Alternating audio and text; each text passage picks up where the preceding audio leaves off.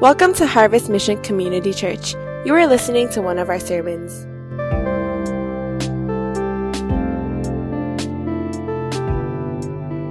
So I'm just really excited to share with you. Uh, I don't know if I have a lot of stories that are, I don't know if you want to call it like success stories, but there's a lot that I know from my own life and from many people I've counseled, stories that kind of bring a lot of heartaches. And so I want to just kind of use it as not almost uh, as a warning, but just to kind of put it in perspective that it is hard. But I believe that with God, we're going to be able to kind of walk, walk through this. So let me just kind of break up this group into three categories. I know it might be a generalization, but I want to just kind of uh, mention three groups. I would say there's three specific groups in this room. The first group, uh, there are some of you who are in a relationship and you are at a point where you need to consider seriously, am I going to marry this person? Because you guys been dating around for, I don't know, a couple years or so, and you seriously have to come to that decision. Am I going to marry this person? The second group are those who just started a relationship and you need a lot of guidance. And so maybe this is why you're here, just to say, okay, well, this relationship seminar, we just started a, a dating or this relationship. So how do I, how do we proceed? And then the third group, which is probably the majority of us here, I, I don't want to assume, uh, you are single and you are hoping that there will be somebody for you. And so you're believing that it might even be in this room. So you position yourself very well. If we break up into smaller groups, she will be right in your small group. So smart. This is, that'll be one of my points. Be smart, right? No, I'm, I'm not gonna, no, I'm just kidding. That's not one of my points, but you're being very smart. So that's good. So in this three group, uh, group of people, uh, in my short time today, I'm going to try to address each of the groups. And those of you who are, once again, in a relationship and you need a little bit more guidance through this, uh, feel free to uh, contact Pastor Bo or myself or any of these leaders. Some are like, well, some of these leaders are not in a relationship. What do they know? Well, I will say this. Even though they might not know about relationships per se, but at least they have enough wisdom to help guide and lead through scripture. And I think that will be something that will really help you along the way. So I want to start off with a question. When it comes to relationship, I, I want you to think about this for a moment. Who or what has influenced you the most?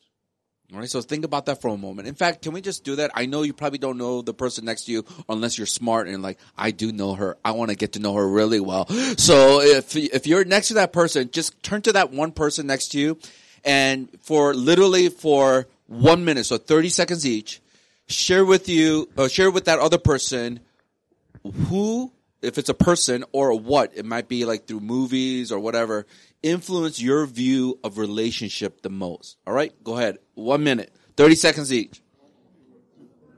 Okay. Let's come back together. I think if we're honest this afternoon, we have to say our parents are probably the ones that have influenced the most. Whether you want to admit it or not, because that is the example that you have seen for 20 some plus years of your life, maybe 30. And so in many ways that does unconsciously affect how you view relationships. Your, if you're a guy, your view towards women, how they should be treated. And for those of you who are women, how you've seen your relationship with your mom and then your mom with your dad.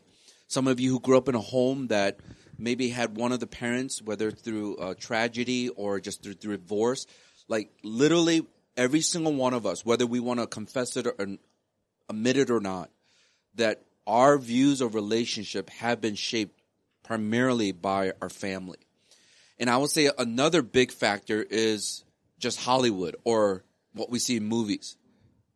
And this is why there are so many women from Japan who go to Korea because they want to find that guy who ties his shoes on his knees. Yeah, see, you hear, you, brothers, you see how all these women go, oh, and if you don't know what I'm talking about, good. Cause you don't want to get trapped up in that K drama where there's 16 episodes. I mean, you know what I'm saying? It's gonna, it's gonna mess you up. And so a lot of our views have been shaped by things around us, what we have gone through. And so once again, I want to challenge us. If that's you and you've tried this many, many times and it keeps on leading you to the same place, the challenge and the question is, is there another way? What I'm going to share with you are rooted in the Bible. Like I said earlier, I know some of you might not have faith or uh, a religion. And because of that, some of these things might be really foreign. Can I just challenge us, even though it might seem very counterintuitive or things that are against what you hold as your values, but just to be able to be open minded and to listen, because I believe that marriage and relationship is not a man or a human or a world's idea. It's a God idea from the beginning of time. And we see this in the Bible, in Genesis, in the book of Genesis. So if God is the one who designed relationships, designed us, who we are as people, men and women. And if it's his plan, then it, it might be a good idea to be able to say, okay, then what does he have to say about it? And we're not trying to tell you that this is how you got to do it now because you might not agree with it. And that's okay. For me, I'm like, I'm going to just share the truth, what I know from the Bible. And then it's up to you then to be able to then discern and say, is this something that is worth listening or following through? And if you are in that insanity track, I'm hoping that you will at least give it a try. Like we've been trying to convince my children ever since they were young. We have a philosophy in our family, the Kim family, which is you try everything once. So if you don't like it, you will never have to eat that food ever again, but you gotta at least try it once. And I don't know how many times my kids are like, ooh, that's so disgusting. And then they try it and they're like, ooh, this is so good.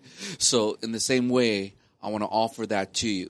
So I want to start off by giving, uh, uh, showing you a quick video.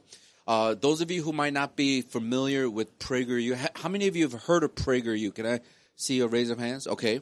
Those of you who, who have never seen PragerU, uh, you could check it out, prageru.com, but they are not a university, but they are a, a, just a collection of videos that are very informative. Now, of course, the bent is towards more of a conservative view, and so whether you're a liberal or a conservative, just being able to understand the other side's view helps us to understand what we believe. And so they have a lot of videos on some of the hottest topics uh, just around, whether it's political, whether it's world affairs, whether it's social issues, but they just kind of give more of a Judeo-Christian value uh, on these videos. And the reason why is the founder, Dennis Prager, he's a Jewish person by background. But as some of you know, that a lot of the foundations, and because uh, I was born in Korea, but I'm from the States, a lot of the values in the States, and I think we've kind of strayed away from it, but the founding fathers of the United States of America came from that Judeo-Christian values. And that's why the view on democracy and some of these other things are rooted in scripture. Those of you who might not know, you might think, oh, it's just a great idea from UK or from America, but it's really founded by scripture, biblical principles, that we're made in the image of God, that we have a free will, that we can choose. All these things are biblical principles. And so uh, they made a series of videos, and there was one that I came across I thought was very interesting. It was given by this one uh, woman who talked about how relationships are done nowadays and why that is not necessarily most beneficial for women. So I thought it was very interesting as I was watching. So I wanted you to watch it and to kind of kind of give us a landscape of some of the stuff that I want to talk about that's in line with some of the stuff that she's sharing. And I hope that even though this is a different way, that your mind will be open to say if my approach is not working and it hasn't worked for the last four or five times, then maybe this is something that I could be open to. So are we are we ready with that? Okay, so let's watch this together. Amen. Uh, goodbye. Well, uh, we're done. I know a lot of the stuff that she said, some of you are very familiar with. Some of you, it's like new. And so once again, as I share, I'm hoping that this will be an encouragement and also maybe even enlightening that you will begin to search a little bit more. What I wanted to do is I want to start off and just kind of give the, um, maybe more of the bigger picture and put it in forms of a question or put it in form of seven specific questions. And so as I kind of walk through this, uh, there will be times where I will reference to the Bible. There will be times where I might quote uh, some um, psychologists or marriage counselors. And hopefully some of these things, and then hopefully sprinkled in there will be little stories and different things so that you can see that what the Bible is saying is not something that was for thousands of years ago, but it's relevant for us even today. So there are seven questions that we have to ask uh, when you feel like there's someone that has a is a potential future mate. So let me go over these seven questions and then kind of share a little bit more deeply of how to answer these questions or think about it. And then what we're going to do afterwards is going to have some question and answers. So please keep in mind the QR code. If there's something that I say uh, in the next 20 some minutes or so and you're like, I don't agree with that and, or you need more clarification, those are the things you can ask or something else pops in your mind as I'm sharing, then you could also ask those questions. And then we're going to have some of our leaders kind of facilitate uh, the question and answers as uh, some of our married and engaged couples will share uh, from their life. So the first question you have to ask is this: Are we compatible? Are we compatible? So let me help us to look at several areas that I think is very important. First of all, their faith in Christ. In 2 Corinthians chapter 6 verse 14, I'm going to read it from the NIV. It says, Do not be yoked together with unbelievers. For what do righteousness and wickedness have in common? Or what fellowship can light have with darkness? And I think this is a passage that sometimes is very difficult for people to just kind of receive. Because I've talked to so many people over the years and there are these girls who are waiting for some of these guys to be proactive and approach them. And especially in the church context because they want to marry a Christian. And I'll explain a little bit more later why that's important. And, but the problem is that there's a guy at work. He's like really cute. Every time he smiles, he has a little dimple over here. And, you know, he's not the, a small little Asian guy, but he's fairly tall. He's hilarious. He's humorous the very value that you really want because you want to laugh when you're around this person. And just, he loves sports. He loves all the stuff, even knitting. And you're like, wow, he even likes knitting. And so you're totally enamored by this guy because you pretty much see him a third of the day, five or six times a week. And you start building a relationship, a working relationship initially. And guess what happens? You think to yourself, if there seems to be some stuff going on here. I'm feeling something, but then you find out later he's not a believer. And this is where I think so many women in the church, like their heart is kind of aching because they realize that there are so many good guys, but they're not believers. So the question is, should I not date them? Can I not go out with them? And to that, I will say, this is what Apostle Paul was talking about in this passage in Second Corinthians. Those of you who are not familiar with, he's using an agricultural language when it says do not be unequally yoked. Pretty much what happened was during the farming, you know, times, they will have these ox or oxen and they will put a piece of wood that's a really thick wood against their back. And then they will strap it with like some rein. And so they can guide uh, Uh, the ox to plow to pull the plow. And the reason for it is that when there's two and they're equally yoked because they're about the same size, then there's more power and you're able to move forward and get a lot more done. So Paul was thinking about that. If you are unequally yoked, then it's going to constantly go in all different directions. So he says very clearly, if you are a follower of Jesus Christ and that you have professed Jesus as your Lord and Savior, then to be able to find someone else who also shares that faith is very important. So you got to look at are we compatible? Another thing is their personality. Usually, some of you have heard the phrase opposites attract. And it is true. Because can you imagine two people who are very talkative? They're going to hate each other. Stop talking. I want to talk, you know? But when you think about it, like usually opposite attracts because the one person is a very good listener and the other person is a very good talker. And that's how it was with my wife and I. As you can tell, I, am not really much, no, I am the talker. And so my wife is a very good listener. And so I was just talking all the time and she just enjoyed listening. I'm like, wow, she's awesome. You know, and I'm just talking and I'm talking and I realized we're so opposite. And she, her compassion level goes through the roof. When we took our personality test, when we got engaged, uh, the pastor who was going to marry us, he looked at our our, our compatibility test, and he said, "You guys, you guys, did you lie on this test? Because we were literally on the opposites of everything." if her compassion is at 90%, mine is at 10. Like I'm telling you, whatever it is on the extremes, that was us. And so he was worried if our marriage would succeed or not. He goes, uh, you guys are really, really opposite. You need to have some commonality.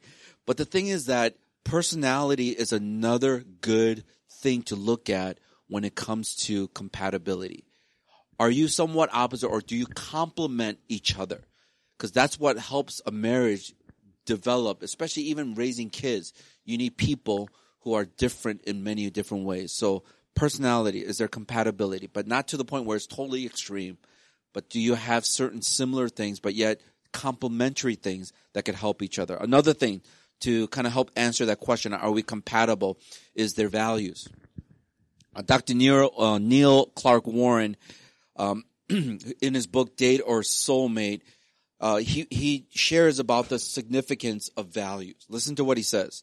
For couples, similarities are like money in the bank and differences are like debts that they owe. If you want to make a marriage work with someone who is very different from you, you better have a large number of similarities as permanent equity in your account. If you don't, your relationship could be bankrupt at a frightening early age. And I cannot agree with this more because when I think about it, is that unless your faith or your values are firmly rooted because the challenges in a relationship, especially that first three, four, even five years of marriage is so difficult that unless you have some common ground and shared values, it's going to be that hard. And so you got to have some equity in that bank account as he gives that illustration. So that's the first thing. Are we compatible? The second question you have to ask yourself, is there chemistry? Everyone say chemistry. I know some of you hated chemistry. Some of you were good at chemistry. But as you know, that word chemistry is there, is there a spark? Is there something going on?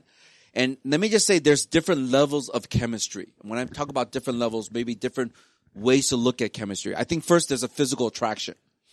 Now, can I also just say that in many ways, you gotta avoid the extremes. Because if there's no attraction, it's gonna be very difficult. You're gonna have to turn off the lights. Uh, so I just don't think that it, I, I, sh- I should Erica, you should have gave a lot of disclaimers. Uh, those of you who think that pastors should be wearing suits and be very like holy and stuff, that's not me. All right. Uh, my personality is I tell it like it is. I'm very blunt, very direct, and I didn't know Jesus Christ until much later in my life. So I have a lot of things of my past. All right. So, so when I share some stuff and it's like, I've never heard a pastor say that. This is the reason why. All right. Anyway, but turn to somebody and say, but he, he's not that bad. All right. Okay. Okay. Those of you who know me, if you don't like, I don't know him. He, he might be bad. All right. Physical attraction. Th- there has to be something. And uh, some, some people have said, well, pastor, how about all those people who get set up? It's not a volition of the will where they're just, or it is a volition of the will where they said, I'm going to marry you even though I'm not attracted to you. And you learn to grow to love one another. I think there's some truth to that. But I want to, I want to be realistic and there should be some. But that should not be the only thing. Some of you, that's all you look for. And I'm telling you, there will come a time where that full head on their head will start looking like this. And that six pack will turn into a one pack. And so what I tell people is attraction is important, but it's not all of it. It has to be something more because as we get older, our body changes. And if you just love them or you just wanted to be with them because of the physical attraction, then you're going to be headed for a, a long night.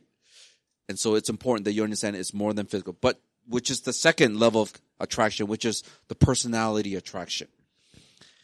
And usually when we think about that, it's just that word. Have you guys heard of the word we just click? It just clicks it's just you kind of know like when you hang out together when you talk together like your personal it just clicks it's almost well, like i said before it's a compatibility issue but that chemistry is that you are able to kind of it clicks you understand and i remember when people used to say i had such a hard time like what do you mean it just clicks but it's one of those things where unless you know it you won't know it but when you know it, you know it. Does that make sense? I don't know. I'm just confused myself. Maybe a good way to look at it is this way. You end up talking to each other and you look at your watch and it's been three hours and it just felt like it was only 20 minutes. That's a click. So that could be one test to look at. And it just makes you, allows you to be more free of who you are instead of trying to present yourself a certain way. And I think that's another way to look at personality attraction or the chemistry. The third question, so we have the first one is what? Compatibility. The second one deals with chemistry. And the third one is can you respect their character? Can you respect their character? Listen to how the American Heritage Dictionary defines character. It says this. It is a combination of qualities or features that distinguishes one person from another. A distinguishing feature or attribute. So what is it about that person that really sticks out? Not just the looks, but it's a character, it's who they are. And I think it's always helpful to know what it is that you're actually looking for. Just like in the video. If you don't have any idea, then you won't be able to know what you're looking for. So you got to have some idea. What is that character? So listen to what David Hubbard said.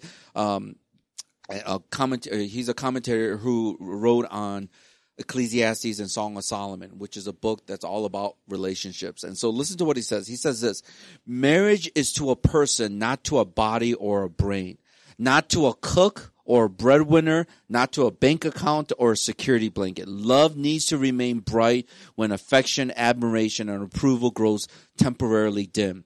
If love is misdirected to a physical attribute or behavioral pattern, it finds uh, excuses to wane when these things change. It is total when it is fixed on the whole person of the partner. So it is about who they are as a person even though all these other traits, looks and maybe personality, those things are important things. But as a whole, who they are in their character is very, very important. So the question is, well, how do you gauge that?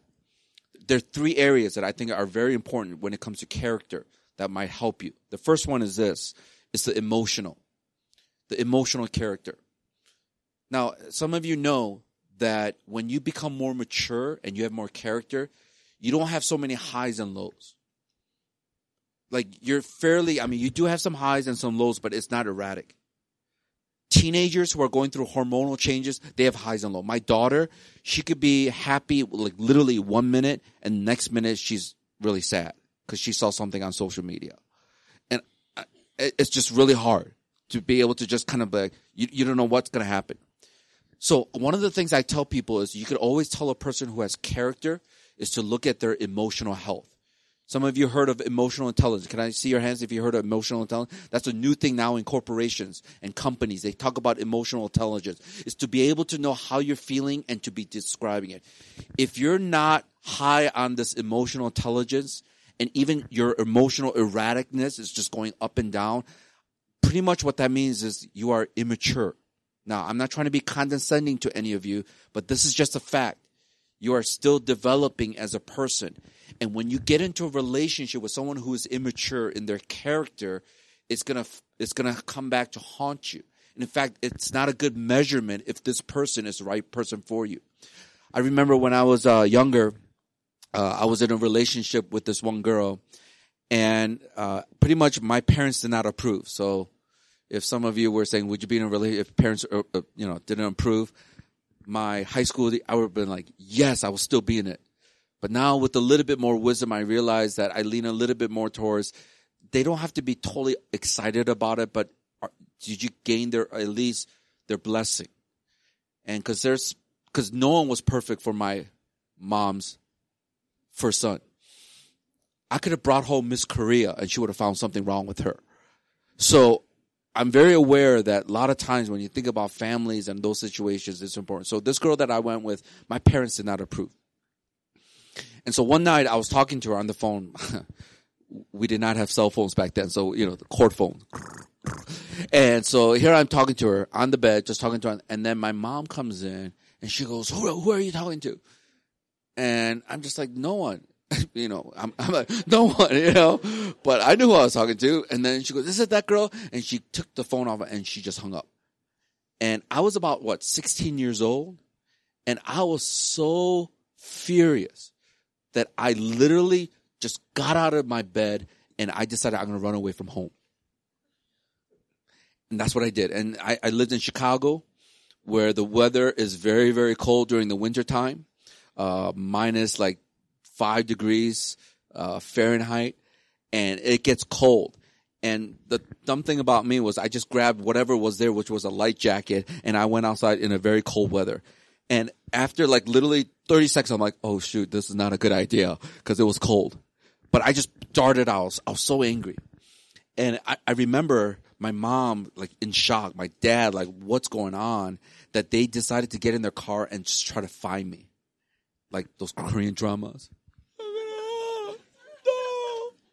And so here I am and walking and I'm like, where am I walking? Where should I go? And so the girl that I was going out with, she lives about like 10, 15 away, uh, minutes away by car. So that's going to be another like almost an hour, 45 minutes to an hour walking. So I'm like, I'm going to just walk over to her house. And so as I was walking, I saw my parents' car. So I would be hiding behind a tree so that they won't catch me. But as I was walking, I came to the realization, like, would her parents let me in? I mean, it was crazy. So I realized it was a losing battle. So I said, I'm going to turn back. So I went back and then my dad simply said, come with me. And I don't want to go. Get in the car. And my dad is usually really a mild mannered guy, but when he gets really upset, it's like he's serious. So I got in this car, got in his car and we were driving. He did not say a single word.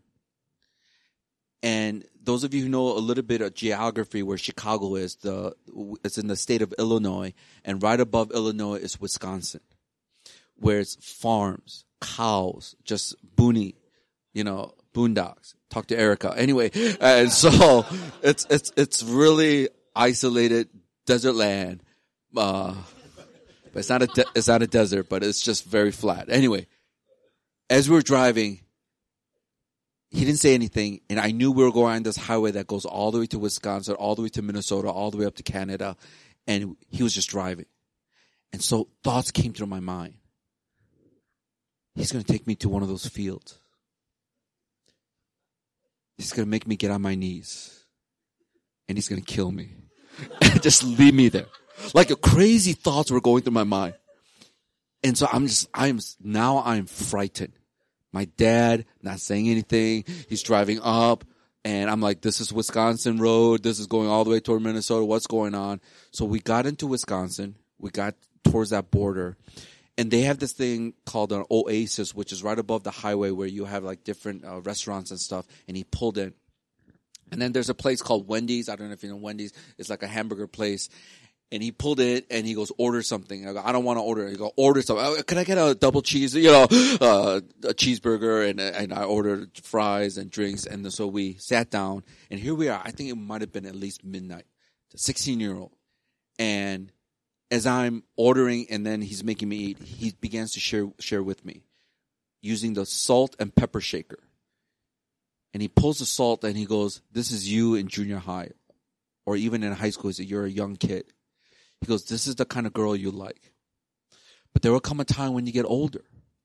And he pulls out the pepper shaker. And he goes, and the person, the type of person you like will be different. I didn't know what to say. it's like pepper and salt shaker. And in that moment, I realized now, but in that moment, I'm like, what is he talking about? But I think what he was trying to help me to see is this because of my immaturity, because I'm still young, 16 years old. What I think that I want is not really what I want. Or what I think that I don't want might really be the thing that I want as I mature. Why am I sharing this story? Because part of character is to be able to look at somebody and look at their maturity level. And one of the best ways to look at their emotional intelligence. Do they have the character and exhibited through their emotions? Are they erratic? Are they, now please don't misunderstand me. You could get emotional. You could get angry. But once again, those things shows a character flaw. Some of you will dis- just disregard the guy's temper. Oh, he just gets angry. But once you get married, that anger turns into physical abuse, verbal abuse. In the same way that maybe that girl is just always going crazy all the time. And it's a control issue. And like, oh, that's just her. But then you get married and you realize she's controlling you. She's controlling your kids. And this is where it's going to have a lot of reverberation. That's why you got to look for this. Another thing you should look for is to talk about character is their spiritual character. Are they becoming more like Jesus Christ? Displaying the fruit of the Spirit. The third one is volitional, is that the decisions that they make. The volition of the will is decisions you make regardless of how hard it is or how difficult it is. Do they give up easily? Are they really committed? Are they willing to stick it through? Those are important things. So you got to look at these things in their character. I would practically encourage you to write down some traits and some values that you have that you want to see in your future spouse. And instead of saying, okay, Lord, who, who has all these traits? I want to encourage you to become that person. Huh? I want someone who's kind, who's loving, who's patient. Write those things down and then become that person. Because whatever those traits that you're looking for, I bet you those are the traits that exemplifies who Christ is, which is the ultimate character that we want to follow after. Listen to what uh, Dr. Neil Clark Warren said again. He says this personality or behavioral problems will not vanish when you get married. Can I get a good a- amen to all the married couples here? wow. Pastor Bo is very convicted about that. Anyway, uh, we'll talk later, guys. Okay. Personality or behavioral problems would not vanish when you get married.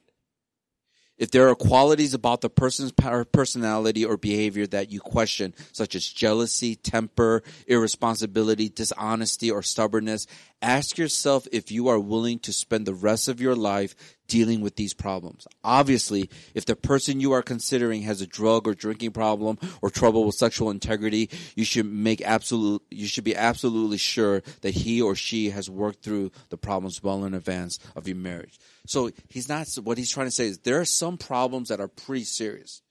And there are other things like anger, jealousy, which sometimes we all go through on a regular basis. But once again, is it controlling them?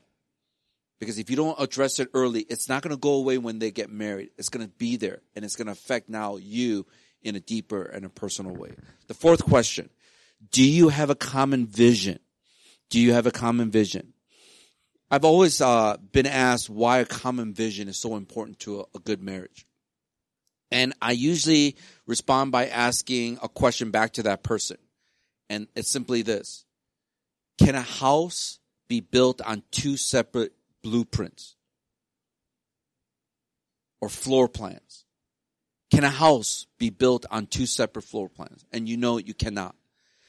And I think this is the reason why I stress so much of making sure you have a common vision. So in a common vision, it affects two things. First of all, direction.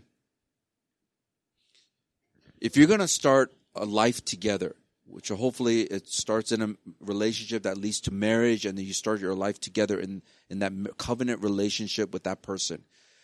Then if you do not have a common vision, at least the direction, now you might not know all the specifics, but as long as the common vision, we're headed towards the same thing, that is what will strengthen a marriage. Like for instance, if you find somebody and they are so obsessed with being rich and successful. That's their goal in life. And for you, it might be something else, not really material things.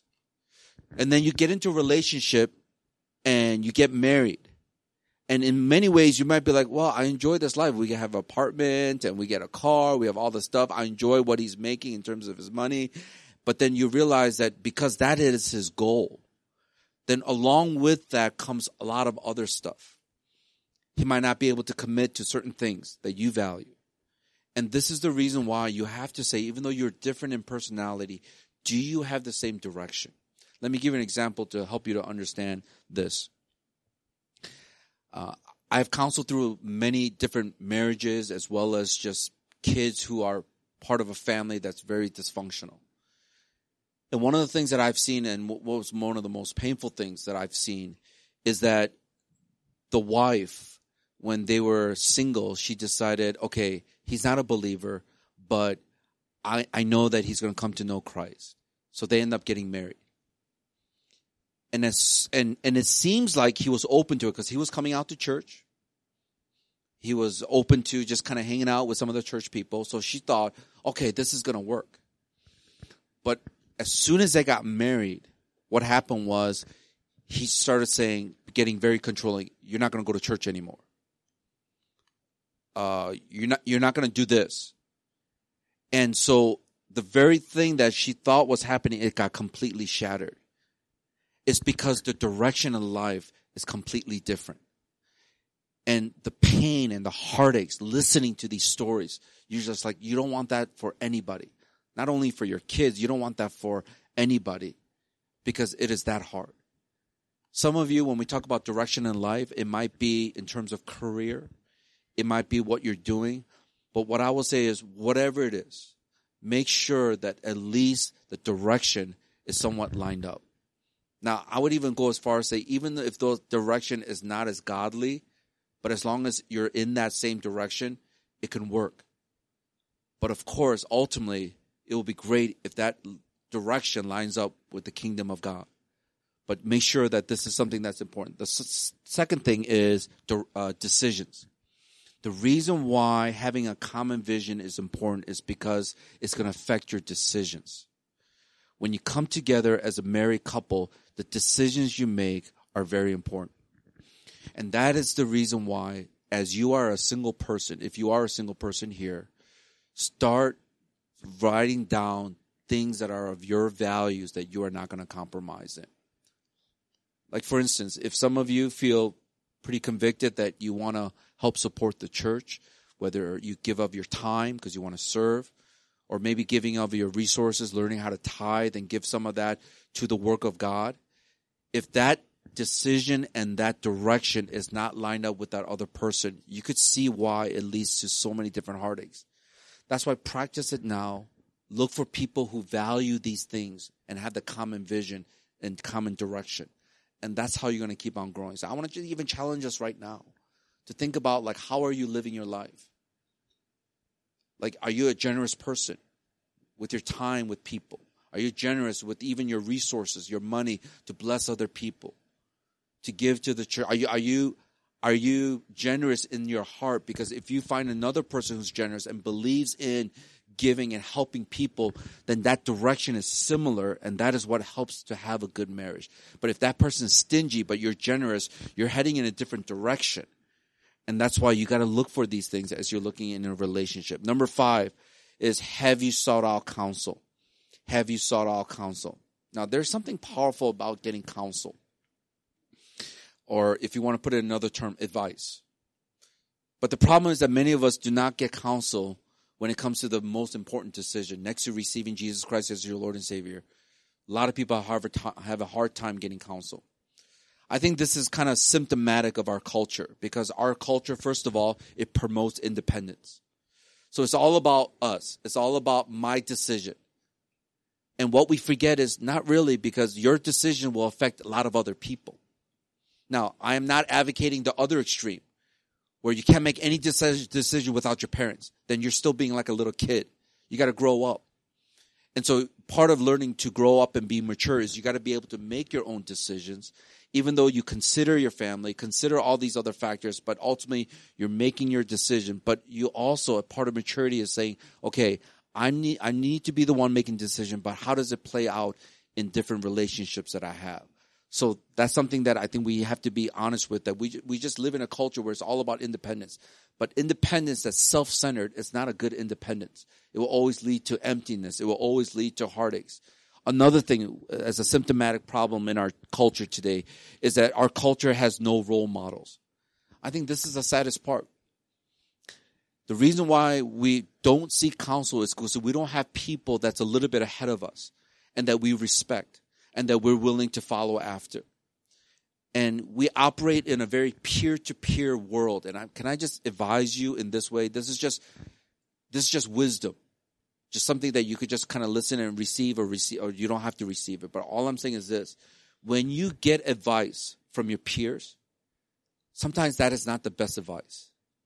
So here you are, uh, about thinking about entering into a relationship, and then you're talking to your friend who's not in a relationship. Hey man, what do you think? Do you think I should go for her? He's gonna be like, yeah, man, go for it. Cause he has no clue.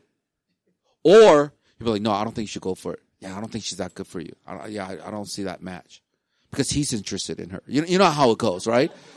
so th- this peer counseling, peer whatever, it rarely works. I mean, it could encourage you or they could pray for you, but it rarely works in terms of giving you good counsel for the long haul.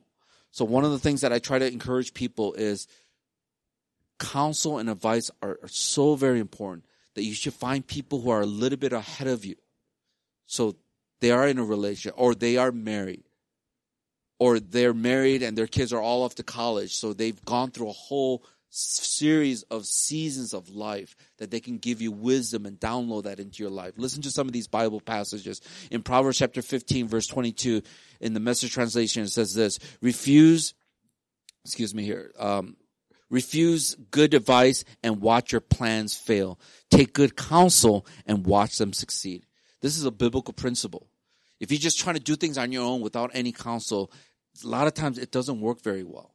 But when you get good advice, good counsel, then it says here the plans will succeed. Proverbs chapter 20 verse 18, it says this, um, form your purpose by asking for counsel, then carry it out using all the help you can get. So when you are trying to get a purpose in life, do it by getting other people to speak into it, especially when it comes to relationships, because they can help you. They can help you to see that make this relationship more intentional. Proverbs chapter 19 verse 8, it says this, He who gets wisdom loves his own soul. He who cherishes understanding prospers. So once again, seeking the wisdom of other people, it shows that it is good for you and that you want the best. Question number six, we have two more here. Are you actively involved in community? Are you actively involved in community? These are the questions you got to ask yourself before you get into a relationship or if you're in a relationship to help evaluate your relationship. The reason why we should have a strong community, uh, be involved in this relationship, I always tell people is really for your protection. So are you involved in community means that you are now no longer just living for yourself or you're on your own, but there are other people and those of us who are believers, we talk about being brothers and sisters in Christ. So we have other people who love us, who care for us, who want the best for us. And so this, these are some of the reasons. First of all, there's better accountability. Proverbs chapter 27 verse 17 says this, as iron sharpens iron, so man sharpens one another. Like sometimes, uh, how many of you have heard of like love is blind? You, you know what I'm talking about and you talked a lot of neuroscience. I was a psychology major. You talked a lot of neuropsychologists. One of the things that they will say is this. They will say it's not literally blinding, but it does affect your judgment. You know why? Because when you are quote unquote in love, you release a lot of different hormones. Serotonin, just endorphins, all this chemicals that goes into your body and you're like, oh, he is amazing. He could be the rudest person, burping all over and releasing something. You're like, amazing. Um, and you're like, huh? Because we get blinded because all we see is the things that we like, but we don't see these other traits. That's why when you are in a community and that person is also with you in a community, other people can see things that you might not be able to see.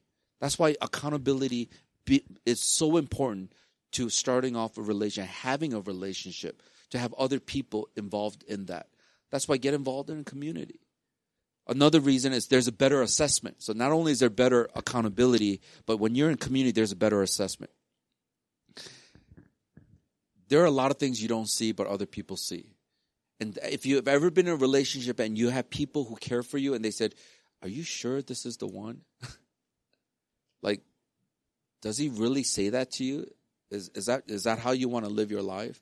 or oh my god did she did she just do that Like, can you live with that for the rest of your life? Like, it helps you to kind of think through because, okay, here's some things that I see, but I'm not processing well. But here are some people who are helping me. So there's better assessment. Also, there's better authenticity. Sometimes when people are in relationships, they act weird. Amen. They act really weird. And having people around you who know you will help you to be very honest and open. And so part of being authentic is being who you are and not being true to yourself. Now don't raise your hand. How many of you have seen some people get into relationship and it seems like you don't know who they are anymore? Right? So what happens is they're changing their values. They're changing those core things that you know about them. So it's important to learn how to be more authentic as you're in accountable relationships. And lastly, the question that you have to ask is how is your commitment to Christ? So not only for yourself, but also even that person. C.S. Lewis, uh, a famous writer and philosopher, listen to what he says. When I have learned to love God better than all my earthly dearest, I shall love my earthly dearest better than I do now. Insofar as I learn to love my earthly dearest at the expense, expense of God and instead of God, I shall be moving towards a state in which I shall not love my earthly dearest at all. When first things are put first, second things are not suppressed but increased. Now, some of you re- reading that, you're like, that makes no sense. What? So let me summarize.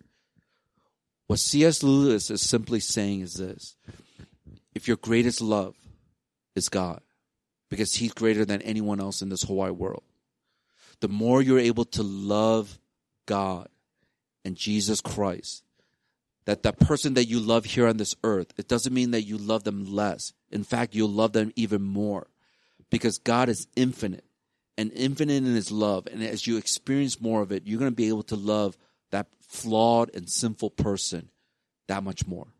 That's why there's something beautiful about learning how to love Christ, pursue after God, and to be able to then love people around you. Some of you might have heard this before, but I use this quite often to help people to uh, understand. Let me, uh, I got to use my hands, so I'm going to put this down for a second. Um, I always tell people look at it as a triangle. And up here is the apex of the triangle, the highest point. And on the base, you have you and that person. And a lot of times we're trying to get close. And the way we try to get close is by approaching this way. But as you know, if the triangle is this big, no matter how much you try on your own, it's not going to work. But the more you go to the apex, which is God, the more you grow in your relation with God, the closer you will become. Does that make sense? And that's the fact that I've tried to encourage a lot of people who are believers. Grow in your relationship with Christ. Allow that person to grow in their relationship with Christ. And then as you grow together, then you will eventually get closer together because your commitment to Christ is supreme above all other else. So now the question is this. What are some practical things for singles? And then I'll address those of you in relationships. But let me first address the singles. Four quick things. Number one, stay positive. you have to safeguard yourself from bad attitudes. It's amazing how Satan plays with our minds all of a sudden all your friends are starting to get into relation. You're like, oh my God, what's wrong with me, right? What's wrong with me? Oh, am, am I not lovable?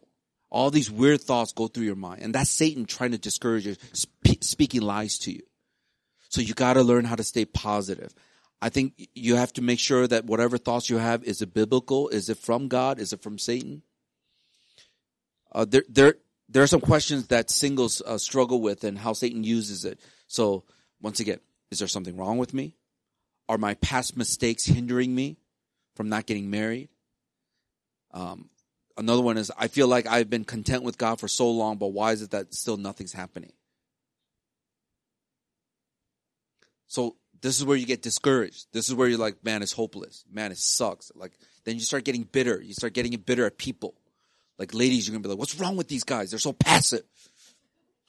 And you're like getting really angry, you know? And then guys like, man, all these girls, they know. But then you got to work on your character, right? And so like, and then we get angry at God. God, I've served you. I did all this stuff and why aren't you providing? And so stay positive as you stay rooted in the word. I think that's going to be very important. Um, the second thing is stay proactive. Mm-hmm. Listen, how many of you have heard of FBC? FBC is familiarity breeds contempt. That means that when you are around someone for a long time, because you're so familiar, you're like, eh, nah. So I'm saying be open because the person that you might marry and it's good for you might be sitting around you and you just don't know. Don't let familiar things breed contempt. Another thing is be proactive and don't just kind of wait there, but be open to setups. Can I, can I get a good, how many of you are open to setups? Okay, okay, all right. Okay, this is good, this is good news. Talk to me later, give me your profile. I have a data bank of different profile I'm looking at. I'm like, okay, Lord. So if my pastor thing doesn't work out, I might have to get into the relationship setting up thing, you know? Um,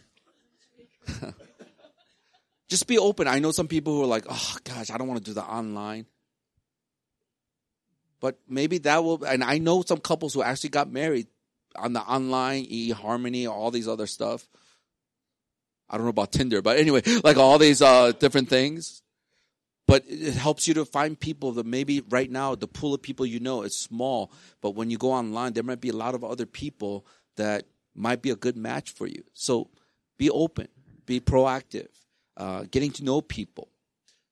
Uh, the third is stay pure. I think in the single adult culture, especially living in a global city like Hong Kong, there's so many temptation, and I think it's so hard to stay pure.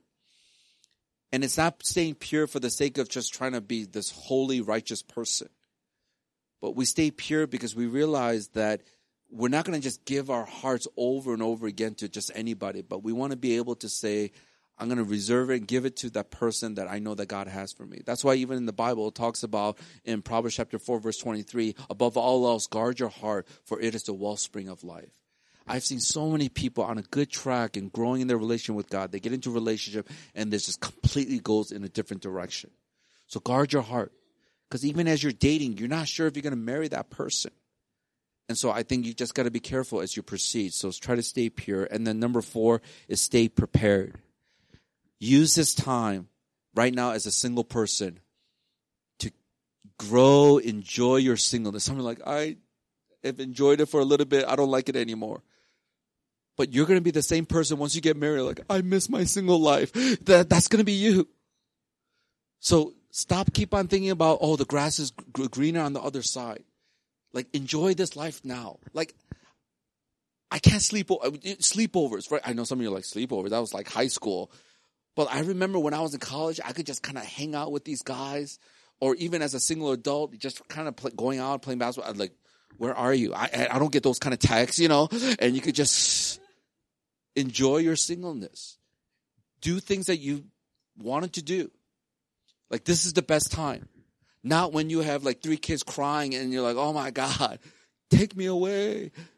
But right now, enjoy the time that you have. This is one of the best times. So stay prepared. Keep on growing. This is another good opportunity to grow in your traits of character. Get involved in the church. Serve. Serve people. Some of you have uh, LCG, which is life changer. It's accountability groups that we have. Some of you are part of that. Keep on doing that because you're going to develop skills that you need to be in a relationship with your future spouse.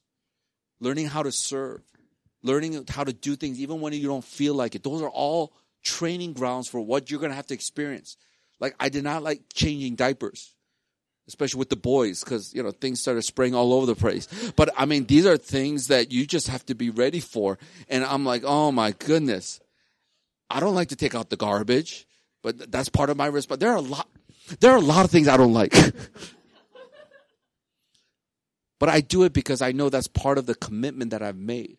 So if you could learn some of these traits now, learning to love people, learning how to serve people, it really helps uh, as you get married. Now, can I quickly speak to those of you who are in a relationship, whether you're starting off? I want to give you a couple things to think about. First of all, be intentional. Don't just hang out. oh, it's just nice to have somebody that you can kind of depend on or go to after work. Like be purposeful in your time together.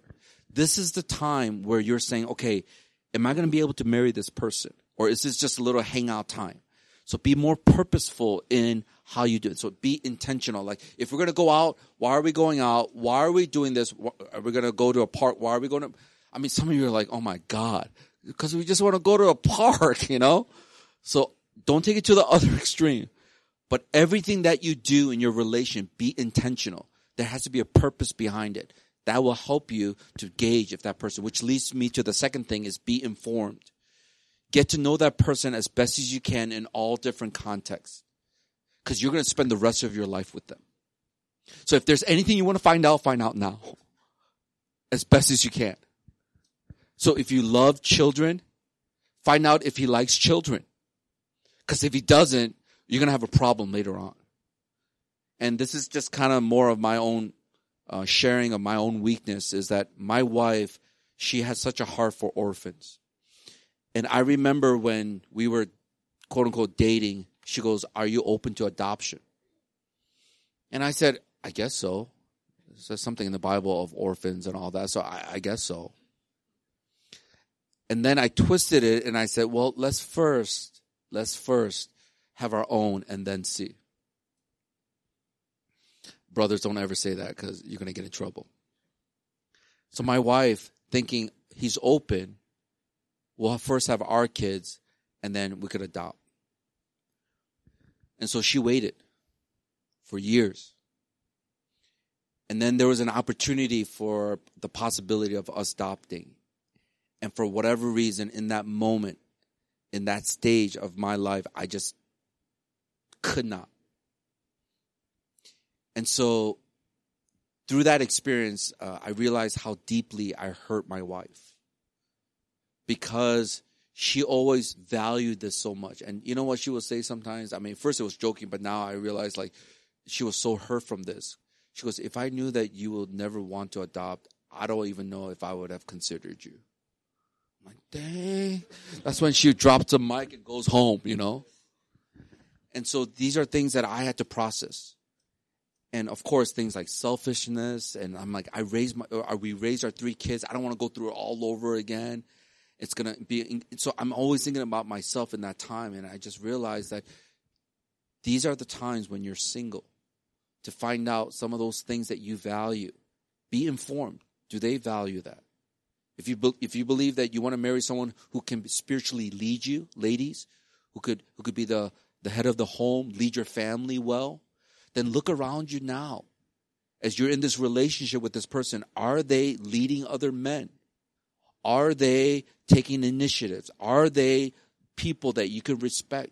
Because if they're not, then it's going to be very difficult just because you get married and you think they're going to automatically do it. They won't. This is the reason why you got to be informed.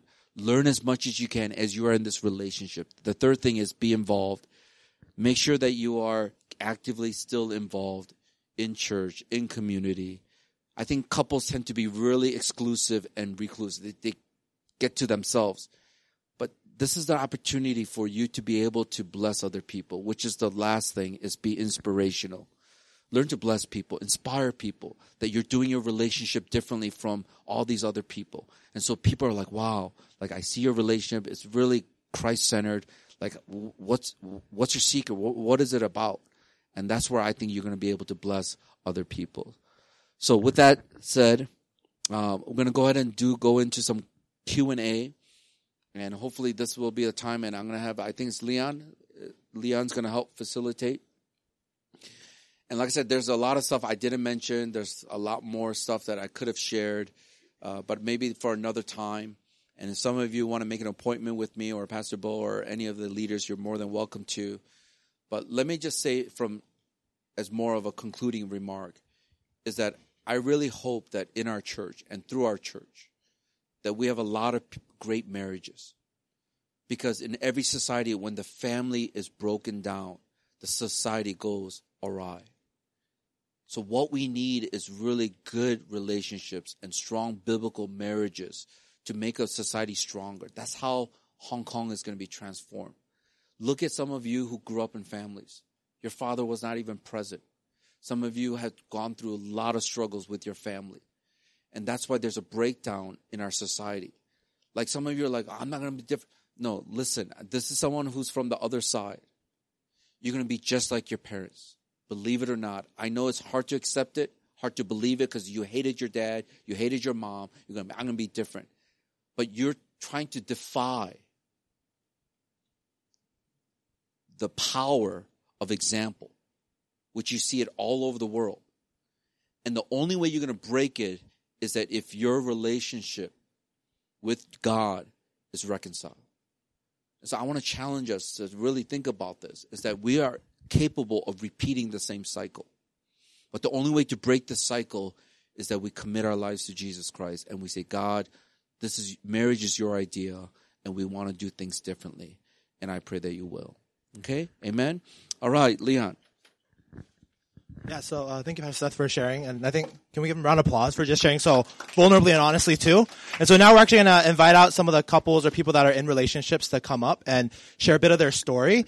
Please also use this time to uh, enter into your questions into the QR code. We want to set a good amount of time for us to be able to go through this Q&A because we know that a lot of us have different questions. And I think these people will be very helpful in answering it just because they've been through it too and they are per- also going through it right now. And so we're going to set five chairs. Uh, can I invite up uh, Erica, Peebo, uh, Vivian, and Agnes. Can we give them a round of applause as they come up? And so I know it's a bit hard for to see when they're sitting. So when they share, uh, can you guys stand up whenever you share? But then you can go back to sitting because I know it might be tiring to stand for that long. We also have a chair for Pisa to come up and also to sit when uh, we have the Q and A. Because I know some of you have questions. Some of it relates to theology. Some of it's more practical. So send in your questions to the QR code, and then we'll be filtering through them and uh, being able to try to answer most of those. But we'll start by having them share their story. Stand. Okay. Okay. Hi, um, my name is Bo, and I'm a pastor here at uh, HMCC, and also it's my wife Erica, and uh, we, uh, I, I guess, just share a little bit of how we got together and um, just some of our background.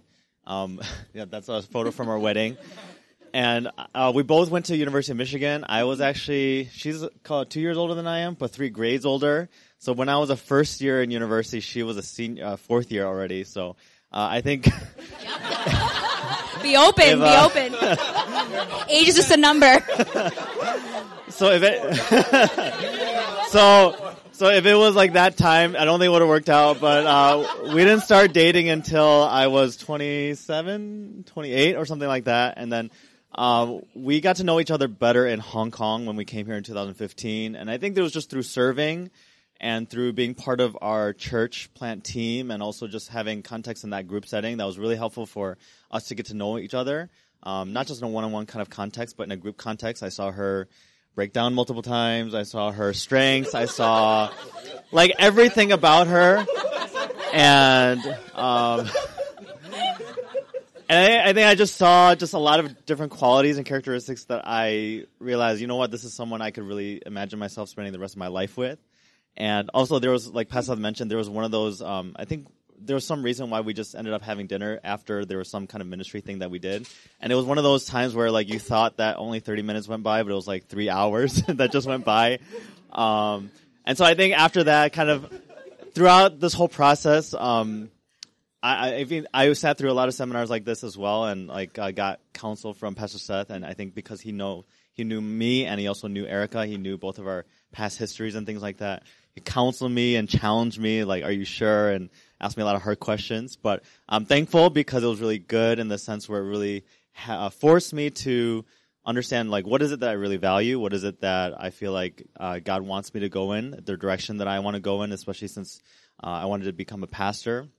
And so I think around 2017 or so, then I approached her, and then we got married. I think year and a half after that, the, this past May, last May 2019, and uh, yeah, that was our wedding. So that's kind of just brief introduction of yeah how we got together. I think I think each of us will share a little bit, maybe a couple different lessons or things that we've learned. I think for me, um, yeah, I started dating him when I was 30, and so that, he was actually my first boyfriend. And I think there was a lot of, yeah, well, now we cheer now, but it wasn't that happy back then. Being single for 30 years of my life. I mean, my goodness, my, my friends were having like kids by then. And I think being on a church plant in a whole different country, I mean, it, I had miserable nights, you know, it, that's, that's real. And I think a lot of like questioning God, like why, or feeling like, God, did you like pass me, but pass me by or um, just all these different doubts. And then even i mean there are a couple like opportunities in the past i could have like maybe taken on but i think just being able to learn how to wait on god's timing and like not be so desperate or like wanting control like okay i need a relationship now because all my peers are in a relationship or feeling pressured by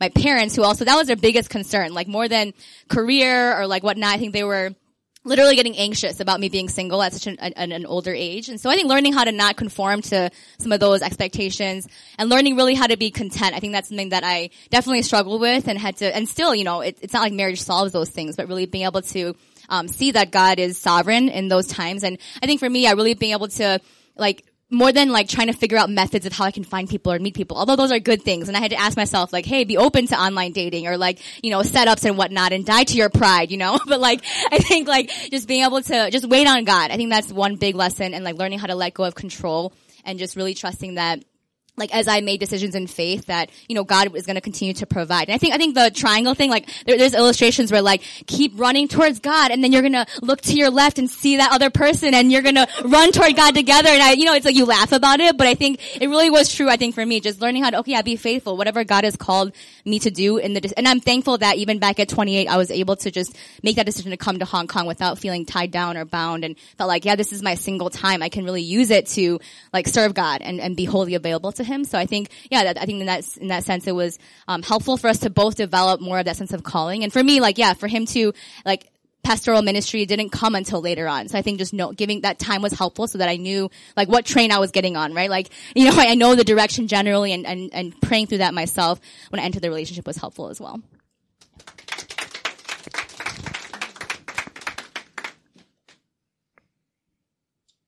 hello. It's so weird to stand here. I mean, yeah, my name is Vivian and I just got married last month. Yeah. And then, I mean, like, I, mean, I don't know what to share, but, um, so Joshua, some of you guys know Joshua as well. So he's my husband and he's working right now, so he cannot be here. So for us, we actually met in 2009 during our freshman year. And at that time, I wasn't a Christian, and he is, but I don't think he was really a Christian. But anyway, so he was like, so at that time we met, and so we, so our story is really different from theirs because how we started was not holy. So we started is like, because we were in the same group, friend group, and we did truth or dare, right? So everyone did that. And I forgot, actually it was so many years ago. So, so basically I, I forgot they dared me to kiss him, they dared him to kiss me anyway. So after that, I think he started liking me. So we, I forgot about, so, and then we just, we flirted for like a few months. And afterwards he was like, because he grew up in church, he was like, oh, because you're not Christian, so I cannot really date you, so can you come with, come to church with me, right? And after that, in 2010, June 3rd, I accepted Christ.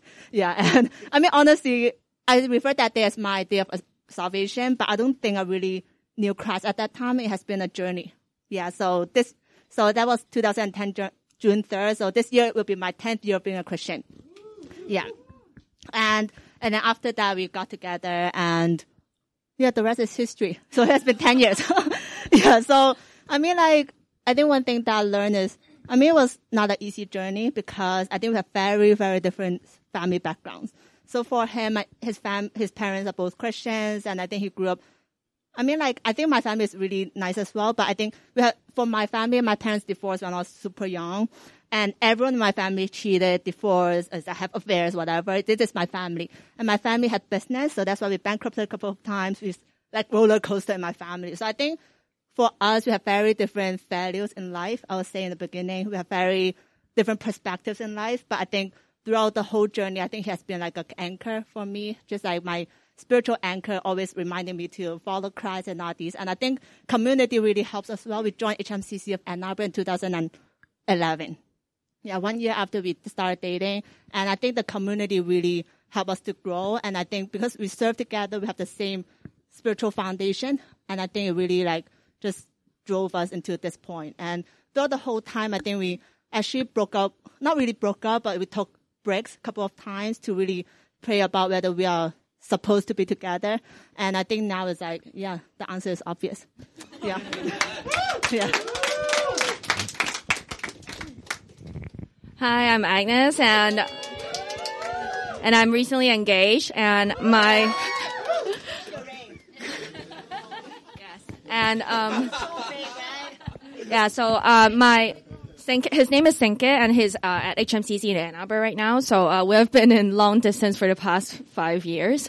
And actually, how we started, it was a pretty like messy startup. And I think back then, like I was studying in Michigan and I was working. And then that year, I know that well, I've always known him. So like Vivian and I were in the same like uh, community, and we were also part of like international students like a ministry called Global Access back then. So I know of Senke like all these years, but then we're never in the same group. So I just saw him as a photographer, and like I've heard things about him, but I'm I'm just like I don't have any good feelings towards him. If anything, it's the other way around.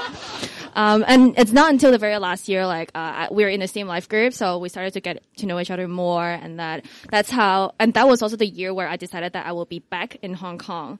And, um, so towards the very end of that life group cycle, so uh, so our life group for those who are not part of our church, um, our life group usually start from September till like around like April ish. And I'm not a U.S. citizen, so my visa back then actually will be expired in like February, but then I can have that 60 day or like two months grace period so that I can stay till the very end of um, my life group cycle. And back then I was also like serving in my life group as well. So he was part of the life group and I get to know him and I was like, oh, like he's actually a pretty like nice person and I get to, you know, like hear each other's like stories a little bit more. So at that time, like we are like, cause he's from Malaysia and I'm from Hong Kong. So we also know that like if once I come back to Hong Kong, if we're not in a relationship or anything else, I'm also, I'm usually the type of person where if you're a guy and you're not like too close to me or like I in general just don't talk to guys like in a very regular basis. So I think he is very aware of that too. So I think out of that like um uh, we're just uh, it was a very rushed decision, but then in the end we are like oh like uh like let's try it out and see. But I think to me like ever since then like uh till now the beginning was very messy, but then I think through the whole process, I learned a lot about like um, God's grace and also His restoration. Because uh, throughout the whole journey, um, I think it, it breaks a, a, huge part of me too. Because back then, I didn't really seek like much counsel or like I didn't really like tell anyone about it. I think part of it is because how I like grow up, like is that I, I don't talk about relationship like this right now. Actually, it's my first time today to actually talk about relationship. I, I'm not comfortable with like sharing. Like I think in general with close people, I'm fine, but I don't usually talk about this. And my parents usually are disapproved of like me having a relationship So once I get into that, like I start feeling that, oh, like I have this reputation of like being very trustworthy, but now it's like, oh, like my leaders think that I'm not trustworthy, my friends are getting hurt and like and all that. So to me, I was like, wow, like it's breaking like the side of me. But then throughout that process, uh, a lot of grace was shown. And then as I was talking out, I think they care about like me and my relationship with God more than anything else. So I think that was the beginning of how I know like got a lot more. And then so shortly after that, I came back to Hong Kong, but I also know that like I will be back to Michigan again because my sister back then he was uh, just graduating from um, high school in Florida, and he she will be moving to Michigan that year. So my mom and I will be like attending her graduation and like go there. And for me, practically to just get my visa so that I can go back again. So we decided that okay, like during these like few weeks, like let's not talk. Like so we're gonna fast a little bit and see because a lot of it is really that emotion that there's an urge that we won't talk anymore. We should, you know, uh, like it seems like he's nice and he thinks that I'm nice, but there's a lot of just emotions. So we decided that this period of time would be a time of just like, okay, breaking and then we're not going to talk. I think that time to me was really, really good because I realizing that like I'm not sinning against like men or sinning against like anything else, but I'm sinning against God because that was a period of time uh, the I think the past half a month, like back then, like I was in a pr- pretty like spiritually like weak and low place, and that like I'm idolizing like people around me, like the relationship around me, rather than seeking God Himself. So I think that time like there's a lot of like moments where I was reminded of like the passage of like just you know like psalms like psalm about like creating in me a new heart. And that is from like david and bathsheba's story. And that yes david sinned but then there's consequence to sin but that's not a punishment. But in in instead like it's like a purification to it. So i think to me like it's really like a good time to get to know like god a lot more before like we go back and then we start to you know be in a relationship and continue. But it was really hard because the, the entire time like it was a long distance relationship. And then many many times i would be thinking that oh like is this supposed to be the way like it is, like there's, we don't have much like, you know, contacts and then are we really growing together? I think I have a lot of doubts in that too. But then in communities, that was something that both of us are really blessed, even though we're not physically together. But then I have HMCC here because I come back the year when the church planting team came back. So I think that was really helpful for me and also for him. He continues to be in part of HMCC Ann Arbor. So I think this community really helped us solidify like our identity and also like our worth in God. And that brings us together. So yeah, we're recently engaged. Yeah, so now we want to enter into a time of just Q and A. So you guys have submitted your questions, and we'll be shooting them up one at a time. Uh, so we'll just leave the floor open. to Whoever feels more comfortable or feels more compelled to share in terms of this. I think some of these kind of interweave with the story that you guys were sharing too. So that'd be kind of great to hear from you guys more directly. Uh, so the first question that we want to approach is how to pray for your future spouse. So this is Agnes. You have a mic, and you kind of mentioned it. Could you touch on that a bit? Um, I think right now, like as I'm engaged to, I think one of the things that I'm, I'm like the kind of person where I need to get things done or like I need to know certain things. I think that's a part that I need to grow in. But sometimes I'll wonder like how is he with God and how is he like in terms of like serving too. But I think in the end, I'm realizing that it's really not about me trying to change him, but all I can do is really just pray for him. I think one thing that I really want to pray for him is that uh, he will continue to you know seek God first beyond everything else, and that I think not above like seeking God, but then. Um, also praying for like our relationship in terms of our direction and all that. So I think in general, like, I just want to pray for him in this way. Um, okay. Um, pray for a long time. I I think I'm just sharing honestly, like um, uh, because he's been involved in my life for quite a long time, and he knows some of my history. Like I have this syndrome called um, proximity syndrome, where like it's it's really easy uh, just as you know someone in in context and like you just spend a lot of time together. Easy just because you spend a lot of time with that person you're like oh maybe i like this person or maybe like i could see myself with this person. And so i think i had to wrestle through a lot of that. And um, i think in particular when i was praying for erica um, i think i just really had to guard my, I, I think it was really confusing time because i don't i i said I, I told God, like, I don't know if these feelings that I have, is it really, like, this is really what I feel like God wants me to move forward with? Or is this another one of those proximity things? Like, I don't know why I'm thinking like proximity mine and like, you know, if you get too close, it's not going to be good. So, um, I, I think for me, what made me feel like, okay, this is a little bit different as I was praying. I mean, number one, just spending time in prayer, um, which I realized like I could say all that I want that I'm praying, but the amount of time that I actually spend time praying for that particular person or this whole thing is actually quite little. Um, so in some, in many ways, I just lied to myself um, in the past where I said, "Oh, I was praying for it." But when I actually down, sat down to pray, I think the thing that made me feel more confident or that this is the direction that God God was kind of leading me. I think number one was uh, when we weren't in proximity context. So there was a time where Erica actually uh, this is so we were serving together, and there was a like a whole month where she actually went back to visit family in the U.S. And I think it was during that time when I prayed for her um, that I, I, think my prayers actually increased. Um, and I think that one that was one significant time moment where I felt like okay, maybe it's not so much just the proximity context that kind of draws me to her. And I think second thing I was just praying about was, um, like, is this someone that I can I would actually want to see them built up toward Christ, to be more like Christ. And, and, and not so much just about myself, not just so much about my wants or my desires or if they match me, but could I actually see myself really enjoying helping her to become more like Christ? And I think the more I prayed, the more confident I felt about that. And that was something that made me feel like, okay, maybe this is actually a good direction for me, not just because of what I want, but maybe it's something that God wants me to proceed in. So, I mean, it was a lot of, I mean, it's not like black and white. It wasn't like bingo, like this is, you know, 100% answer. But I think as I was praying more and more, it just got stronger and stronger in that confidence level. And then I think as I, you know, I, I think one thing that's really helpful about counsel is, you know, I would talk with Pastor Seth and just share different things that I was feeling.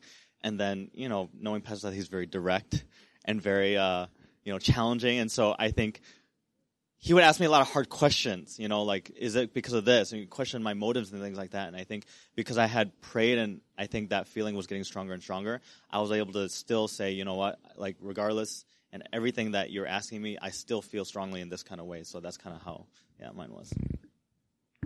Uh, this next question that we want to ask is a bit more practical. Uh, how can a woman show interest in a man when men are supposed to be the ones pursuing? So, can we have one of the sisters answer?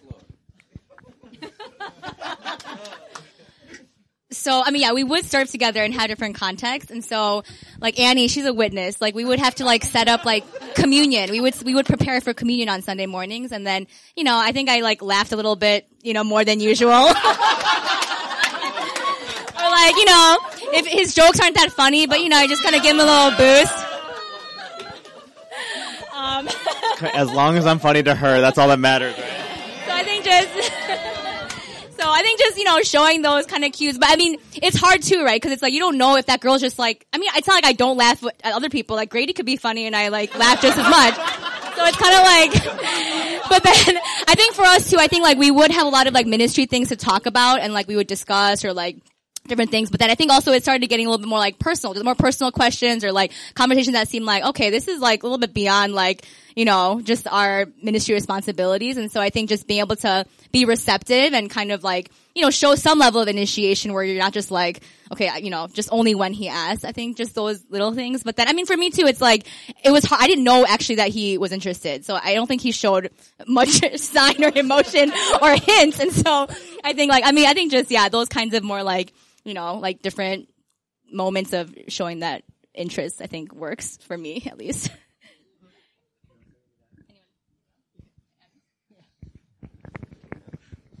Well, I think Erica's approach is usually like my approach too. but I think like it works. Two, two out of two.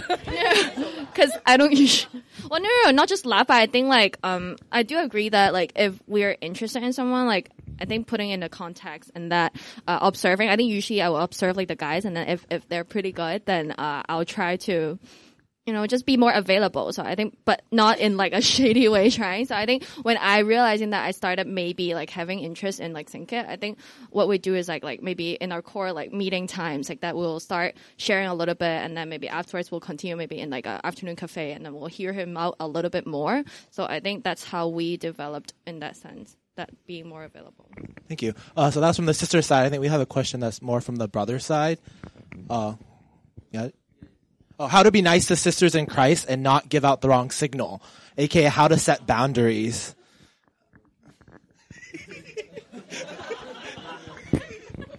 Okay, so you don't like her, right? I'm guessing. Is that the question? or you do like her? Or you don't have. You're ambivalent towards her. Okay, ambivalent. her, but you don't. You want to be. Sure, sure. I always help guys be consistent. Because what happens is that if you are inconsistent, that's where girls take things in the wrong way or they get hurt. So a lot of times I would challenge sisters with that. She, she will, uh, a girl will come up to me uh, and say, "Ah, "I really like him. I think he likes me too." And I'm like, "Okay, how do you know that?" Well, he's like, you know, gives me attention. He asks me questions. Does he do that with other girls too? Oh yeah, he does. Then, you know, you might have to kind of pull back. But sometimes some guys, and please don't misunderstand this, but guys, the way God created us is that we are to pursue. And so if we are interested, we will lock and load and we will pursue. We will chase. I know some guys don't like running much, so, you know, they might not chase as hard, but that's something that can be developed as we grow in our manhood. But I will definitely say we are created. So like that's a little sign maybe to also encourage you sisters. You will know if someone is interested is because they are pursuing. So they're, they're like, you know, hey, how are things going? or to follow up on another conversation. And so he's pursuing. So if you are interested, then like as these sisters were sharing, just kind of be receptive. I think that's helpful. That's how you give each other cues that you might be interested. And so if that guy is doing it to you as well as all the other sisters, then I would say it's just who he is. And which that means as brothers, if you know that you are created to pursue and you are pursuing after somebody and you don't let your intentions be known, that's where girls get hurt. But if you are very direct, and I'm telling you right now, you could ask any of these sisters privately, or if I could even ask now, like how many you uh, appreciate guys who are very honest and tell you upfront, you know, and because they they know why you're doing what you're doing, and you're honoring them. You know, I am interested in you. I would like to get to know you more. So it's kind of like that detail where, as you're building friendship, you get to define the relationship. Where is this going to go? And so I think instead of dragging that, and so sorry guys, I'm going to just give us all our playbook. But anyway, ladies, the problem with a lot of the guys, and I'm putting myself in here, is that we have choices. And sometimes we're not sure. So there might be two or three girls that we like or we're interested in. And so we'll actually pursue all of them in different ways. I know we're dogs or pigs, whatever you want to call us. That's what we are. But that's why, ladies, I always tell you to just if just guard your heart, and if this person is somebody you are somewhat interested in, and there is a connection, then I believe that he's going to slowly put away those other two and pursue only after you. And so I would say, brothers, we got to be consistent in how we treat the girls. So if you're nice to this one person because you're sort of interested, be nice to everybody, right? Or if you're doing that, then maybe don't do that as much and just try to love people equally. And then when there is that interest, then I, I could say you could pursue after that person, but just be clear in your intentions. Can I get a good amen, ladies? Right? It's helpful, right? Because some of you might have been in relationships or these shady ones where they're talking to you all the time. You're like, does he like me? Does he not? And it's so unsure. And you don't know if you should try to open up your heart or not because you don't want to get hurt. Who wants to get hurt? And so I think to honor the sisters, I think it's so important for the brothers to be able to be direct. And for the ladies, just be careful because the way guys are wired up, we're looking around and we might be interested in one person one month or one week and then someone else. And then we're going to slowly start narrowing down to that one person. K11, the one.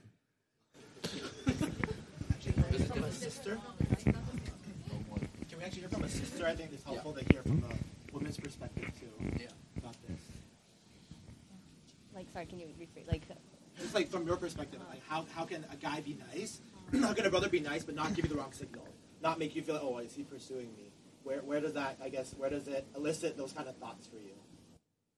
maybe like individual attention or like or like yeah a lot of those like side um efforts that are beyond maybe group context maybe that that would be one i'm trying to think Are there any other examples Um, I think I, I, for me, when I look at this question, I think there's like a sub question. It's kind of like, how can I be as m- nice to as many girls as possible so that I can, kind of like what Pizza said, like keep your options open. Um, I think just I can share that honestly because I feel like, yeah, I've been through that. You know, like guys, even though we feel like, oh yeah, we're just trying to be nice, really there's a sub motivation there to say, how can I keep my options open as much as possible? So I would say you have to really check your motivation, check your heart of like, why are you trying to be nice to all these people? Not that you should be mean, right? Don't take it the opposite. Like, I'm going to be mean to every single person. That, that's not the point. But why is it that you're trying to be extra nice or accommodating to as many people as you possibly can? I, I think that's number one. I think second thing is, um, I agree with what Pastor said in terms of being consistent. But even if you are doing your best to be consistent, not everyone can see that you're consistent. Right? Like, especially if some of you are like WhatsApp maniacs and you WhatsApp people, like not everyone can read all of your WhatsApp messages. So the way that you're really nice to someone on WhatsApp individually, they're gonna think that you're nice to them as an individual. They don't have no idea, like the 10 other girls that you're being nice to over WhatsApp. You know, and I think, um, yeah, just because you're trying to be consistent doesn't mean other people see that you're consistent. And I, would say personally for me, like, I don't think there's like one formula way. I think what people helped me by confronting me many times is they would just bring up stuff. So I think probably the most helpful thing is have a community of people around you and maybe some older people or mentors in your life that can maybe pr- uh, bring up or point things out. Like, hey, when you do these things, if you're not interested in that person, it, it might lead them on or it might give them wrong ideas. And because I'm very unaware and very, like, I think sometimes I, I, you know, sometimes I genuinely do things that are unwise or will give like sisters the wrong impression, then people had to talk to me and be like, "Hey, you should reconsider like how you act, even though you're just genuinely being nice." Like it does cause certain things for certain people. So I think it was just helpful for, to have people confront me about those things. I think also just like because we're all, I mean, many of us are in the same community. I feel like it's like if everyone just acted out with what they like wanted or like testing out or just trying out. I think I do feel like wisdom and like honoring others within the community because I've seen examples where like, and I've been in situations where like, okay, this person likes this person, but then they don't like this person, and then it's like it's this huge web. But then it's like people get hurt or it just it does you know um, affect the greater community that we're a part of. And so I think just to, maybe the wise of that is also to be able to really honor that person as well as people in the community and to be wise and prayerful before maybe taking action so that it's not just like let me test things out here and there and just you know like acting upon those things without some counsel and wisdom. And I feel like just be more rational for girls. Just think a little bit more. When a guy tests you, it doesn't mean that guy likes you, right? Just be rational. Just think before you respond. And if you don't really like that person, just don't reciprocate, right? Or like, if that person said, how are you to you every day, I don't know, for me, I will feel annoyed. So I don't know, just for like, just think a little bit more and yeah. So it's like, it doesn't mean like, yeah, just basically when a guy tests you, doesn't mean that guy likes you and just protect your heart in that way. And it's biblical, right? Guard your heart. Yeah. So, yeah. And with that, I think the next question is actually very fitting. It's men are mostly logical and women are mostly emotional. How do we come to a common ground?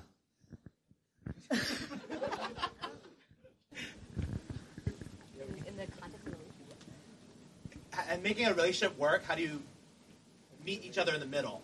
If one side is more known to be emotional, one side is known to be more logical, how do you go through those communication barriers, those those difficulties where you may not be thinking on the same wavelength?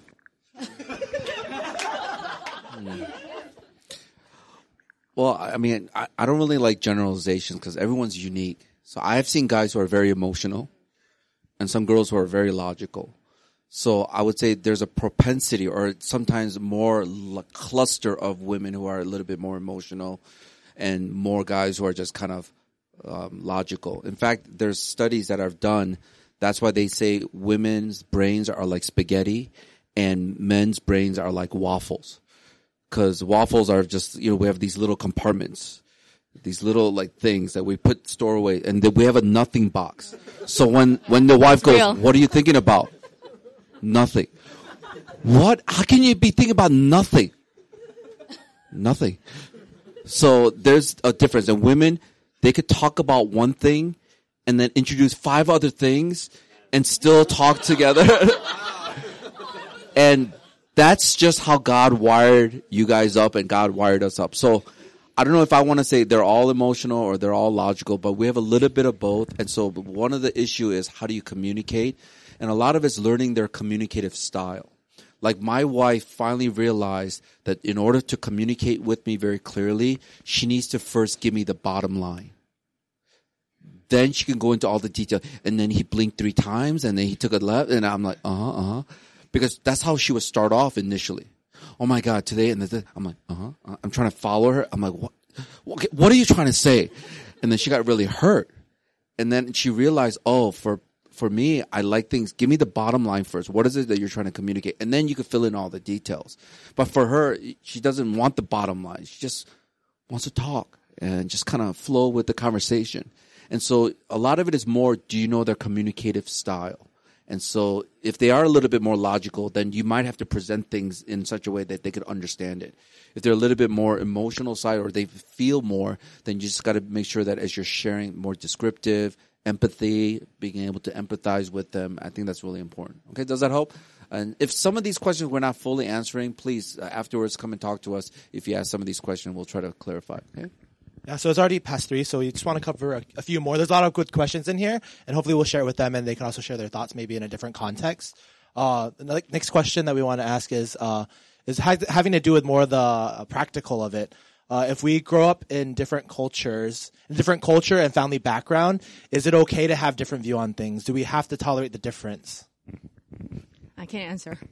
Um, uh, if anything, oh, if anything, like Sinkin and I were completely different. Like we're from a very different background. Like he, he's from like a Christian home. Like he's the youngest of like four, and I'm the oldest uh, of the oldest. And that like I'm from a Hong Kong very quick like uh, culture, and I need to get things done. And he's like just chill, like no worries. Um, even things like uh, I would ask like oh like even recently we're engaged, right? So uh, regarding the logistical things, then I'll be like, oh, you have a friend who have similar background. Maybe you can ask him how that works. And it's literally a two minute thing. Just send out a quick text. And to him, he's like, okay, I'll do it. And then the next day, I'm like, oh, did you do that? And he's like, oh no, like uh, I'm in my resting like mode right now. So, so he would do it. And I think to me, I'm like, it's really like a text. So for me, I'll just get it done. But for him, he's like, well, he'll get it done like in his own time too, but he needs his time. So, and also like everything you can think, our personality is like completely different too. So with all those differences, like, well, I don't think tolerate is the word. Which uh the first three years I think I tolerated that and I, I I I but that's not a good feel. I think for me like stepping into the relationship, even though I heard many times that we're not supposed to change them, we cannot change them. They're bad things that will continue to have it. But I think subconsciously I still want to change like change him in that way. But I said I think instead of wanting to change them, like how can I just motivate him to want to like grow? I think he has his mind, like he God will speak to him too. But I think there are times where I'm not a very generous in like encouraging people or appreciating people. But I'm on this challenge one year that, okay, I'm gonna like just say something appreciative of him. And I think prior to that, like I give him a task. So these, do these things like within this week. And then like I appreciated him. And then first, no, I don't do it in a way of manipulating it. It just happened in the same time frame. No, it just happened that I had a life girl or something. I'm like, okay, this week I'm gonna encourage him every day. But then surprisingly the next day, he actually was not reporting like or just telling me that oh he did these things so i mean like as women too like I think there are things that I respect him of uh, the way, the style that he's doing. I think we really need to lay down and the way that we communicate is very important. So I think sometimes it may sound very rigid, but sometimes I'll be like, he will tell me, okay, like right now, because maybe we're mostly texting too, but I think that's very helpful is that he would never know that what kind of mood I'm in. So when I'm serious, like I don't like jokes, but he just like to joke around all the time, but he can be serious. So I think sometimes he will be like, okay, right now, like, do you want me just to listen or give you practical ideas? Or right now, like, do you just want to, are, are you in a serious mo- mode or can I just joke? I think it may sound like very, rigid, but I think in our context too, like I think laying these before we um, talk through things is helpful. But I think in general, trying to find this common ground, and I think for me too, I'm like, do I really want it because this is what I prefer, or is it really like if I'm not doing this, is disobeying God, or like disobeying like, or or it's not something that I value ultimately. So I think figuring that out and try to pull it closer would help. Um, like even though Eric and I don't come from different cultures. We're both like Asian American. We grew up in like suburban Midwest. Um, but like just our family cultures are different, you know, and so we're realizing even though culturally we're supposed to be similar, we're still very, very different in many ways. And personally, I, I think when Agnes was sharing, one thing that resonated with me was when those differences come out, like there's a tendency to like want to run away or just feel like, okay, it's not going to work out or I just have to tolerate it. But I think one thing that we've experienced a lot is those are the best times to redirect each other to the gospel actually. And like just a lot of junk comes out. And we've had like little ministry like times where she'll be counseling me or I'll be counseling her. And like one of us will like break down. And I, but it I mean I really appreciate those times because it points me deeper to Christ in some of those deeper areas that come out because we're so different. And so that was just yeah just reminding me of that as as Agnes sharing. Oh. oh, okay. So I think for me, I mean, Joshua and I have very different family backgrounds. But I feel like we'll always have different feels with someone though. Is that you will never have the same feel with someone. And I feel like before you get married, if there's some fundamental feels that you are different, then just consider it, right? It's like, if that person is like, oh, I don't believe that Jesus is God, then think about it. Do you want to get into it, right? And after that, after, if you have know some fundamental feels that you really want to, uh, I don't know how to say in English, but basically like align with, then afterwards, like, all the other fields doesn't really matter, I would say. And they're just like, like conflict resolutions after that, I feel like. For example, for me and Joshua, it's like, I am a pretty efficient person and I don't like bullshit basically. But for Joshua, he's a natural caretaker, I would say.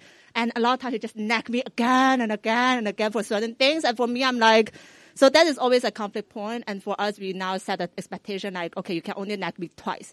if I don't do it the third time, leave it at the time to nag me again. So it's like, I feel like it's something that we have to set certain expectation on. And I feel like when this, I don't know, just like, you just have to live your life. Yeah. And on that point too, I think this next question is uh asked by someone in our congregation too. Can dating a non-believer be a chance to bring them to Christ? I think seeing as this a possibility, is that why I should date someone that is uh that is not Christian? Okay, I can share first because I'm actually a product of Flirt to Convert. But I mean, like I shared earlier, right? I wasn't a Christian, and then he brought me to church, and I became a Christian. But personally, I won't push for that. Yeah, if you are really serious about dating, if you're really serious about forming a family, of course, if you're like a Christian, title Christian, and like, oh, I just want to date around, then yeah, of course, you don't have to care about it. But if you really want to have a family, then I think for me personally, because most of my friends outside of church are like 99% are not Christian. A lot of my family members are not Christian. I see too many divorces in my family or my friends' families. I, t- I see too many affairs. I think that is how I grew up. I think earlier when we talk about family values, that's actually one thing that I really have to struggle with. Can someone stay loyal? Can someone really love you forever? I think that's something that I really struggle with. Is like can some can someone not to have affairs, right? It's like I think for me it's always a real struggle, a real question for me. So I think if you really and so I think for me with Joshua, I think I'm really thankful for first Jesus is like for Bible because a lot of these biblical truths really helped me to transform my mind little by little. I won't say I at this moment I'm like, oh my God, it's like whoever is Christian really like will never have affairs or whatever. I think that's very innocent. Oh, not innocent, like naive. Yes, naive. Sorry, my I'm ESL, but yeah, it's like, but I think if you really want to form a family with like a Christian or kind of like if you want your family to be a certain way and if you're Christian, I, I don't see any reason of not dating another Christian unless you just want to play around. Yeah. I, I know that this question is asked because, as I shared earlier, some of you find some people sometimes even nicer than Christians, right? Or someone that has better traits that you're looking for. I think one thing you have to consider is this. Uh, if you do, well, this is what they call missionary dating. And a lot of people say it rarely works out. Some it works out, but the thing you have to ask is this. If they do come to Christ, are they coming to Christ because of you or because of Jesus Christ? So one thing you have to think about is this. When you do break it off or when you get to a point where you're like, okay, you know what? This is what I stand for. This is what I value. So I cannot. A lot of times that person who's not a believer will be like, whoa, like this Jesus is really important to her or this Jesus is really important to him. And it actually will be the thing that will be catalytic for them to realize why is it so important to this person? And as they begin to come and search for themselves, God works in their hearts. And it's a powerful thing. And that way I've seen it where they're in a relationship, but one of them who's a Christian realized it's not good. It's not obeying God. So they separate. And through that, that person has their own encounter with God. And then sometimes they come back together. Sometimes they don't, but sometimes they come back together. So I don't know if you want to take that risk. I'm going to be that 1% or that one point, whatever. But I would rather say check your heart in the sense of, will you be okay if they come to Christ because of you? Not because of Jesus, but because of you. And if that's the case, then you're going to have to start questioning, is their faith genuine? And so it's better to have them have experienced God apart from you. And through that, when you guys do come back together, or if you do ever come back together, then at least you will know that they have their own personal relation with Christ. Because at the end of the day, even though you could encourage one another in your marriage, it really comes down to your personal relationship with God and then you give to each other through that personal relation with God. Uh, this next question is uh, how to convince guys that it is im- still important to keep the spark in a relationship. This is asked by someone that's in a relationship. Define spark. What, what, what do you think that spark is? Well, spark in in the quotation. So I think it's relating back to what you were sharing earlier Sure. about how there has to be a spark, that physical attraction that Yeah. that keeps us. Oh, you're still interested. You're keeping me interested. It's not just oh we're together, so let's just stay together. Uh, that's how I'm I'm interpreting. Sorry if it's interpreting it wrong. Okay, that's what that's what it was meant. he didn't ask. He didn't ask it. He- just to clarify, Akin did not ask that question. Okay, brother, in light of your question, no, I'm kidding, I'm kidding. He did not ask the question, so let's be clear on that. Uh, what I would say is this. I think the greatest spark is when you have a common purpose together. It's really powerful. Because when you have a purpose that's common and it is something that is greater than yourself, it will never fade out. So I would say at least focus on that first, the purpose. Um, and then secondly, what I would say is what helps uh, my wife and I is that there are things that we do that help us to remember when we got started and the different ways that we see God work. Uh, in the first five years, maybe six years, we used to always every anniversary we watch our old. Back then, it was like the videotapes, right? We'll stick it in. We'll watch our wedding ceremony, just to remind us of, oh yeah, it was such a special time. And so that was something that we did. But then I think after the fifth, we're like, okay, we have to start raising these kids. But, you know, just find something that will help you to trigger just, that's why I think it's important as you guys are committed in that relationship and heading towards marriage to start creating memories that will help you later on. And so I think that is another thing that helps. I it's just practically. I think like you know when they do do something that makes you feel like oh like blessed or encouraged or thankful. Like if they're think well. And fun fact, like in our wedding vows, he actually said like I vow to keep things spicy and spontaneous. So I gotta I gotta uh, hold him to that. But no, I think like when when there are things like spontaneously done that are like you know you feel blessed by or you feel like I mean for women I think it's like oh I feel loved, I feel cared for, I feel you know like that that the person cares. I think just being able to appreciate or like reaffirm it, positive reinforcement. Or I think also if, if I'm feeling like, okay, like, cause we were looking back recently on, on, some photos as well. I'm like, oh, we did a lot more fun things like when we were dating or engaged. I mean, I kind of, I kind of mentioned that, but I think, so I think, I mean, just being honest about communication and like how you feel or like, oh, hey, or even for me, like, hey, let's go, you know, maybe let's do this or suggesting things. I think it like helps. I don't think it has to be just the guy that keeps that spark going, but I think it's like, you know, both people continuing to invest in it or like even being able to evaluate like, oh, how, how do you think, you know, at important mi- milestones, like at six months or a year, I feel like being able to like talk about it and say like, okay, how do we want to keep investing? Or we kind of keep in our vocabulary, I think we talk about, you know, let's keep, you know, committing to these things or trying things and doing things together. So I think it's like a two way street for me. And just uh, and uh, for the sake of time, we're going to uh, end with this last question. Um, it's, uh, is it okay to be in a relationship and as you're learning about the other person, as you mentioned, all parts of him and her, you realize that he or she ain't the one. So I think this is more in the context of as Christians, we feel like if God is the center of the relationship, then it should always work out. You can always compromise. You can always work it out. You can always realign and work conflict resolution. So what happens if you're in a relationship and you feel like this isn't the one? Is that okay and you just get married or how does that, how should that look like? Don't get married. I, I don't. I personally don't think you should get married. If you're feeling more and more this person isn't the one, then I think that's where you just got to be humble and just say, you know what, and have that hard talk. This is why we always try to encourage. As it's kind of like this: before you jump into the water, you got to know how deep it is, or it could literally break your spine. And the thing that I share is, I think there's so many people that get into a relation, they rush through this and they don't do the homework. And as they rush into it, they're already now emotionally attached. Some of them get really physically involved, and there's a lot of issues with that because now your soul, your soul ties, you're now getting involved that way. That what happens is it gets really tough to pull out because some of you are like, oh, I should just bear through it. But I'm telling you right now, that is not how you want to live your life. So this is just like I, I know some people will have different opinions. Other pastors might have different opinions, but I've I've done so many marriage counseling that my heart breaks when I think about some of these guys struggling. So I say it's okay to be in a relationship, but as long as you do the homework, do more homework you do early on. So watch them carefully in group settings. See how they relate to other sisters. See how they relate to other brothers and watch all that.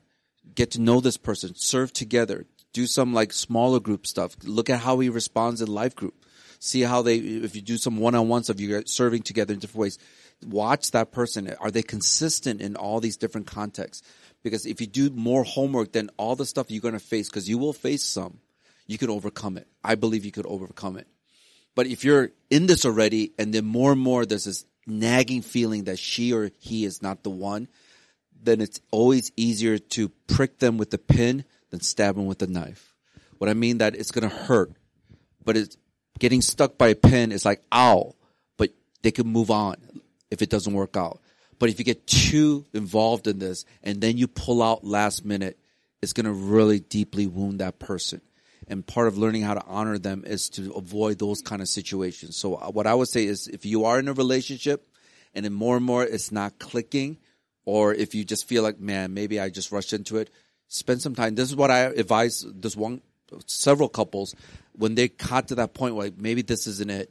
I told them to take a break just maybe for about several weeks, even a month. One one person did it for two months. They said, "Let's just stop talking and let's just pray." And then as they did that, God convicted both of them that this is the one, and so they got back together. Other people, when they broke it off, they realized, yeah, they feel like this isn't the one, and so that's when they had that talk, and it was painful, but they had that talk because why would you want to spend the rest of your life with somebody that you realize that they might not have been the one?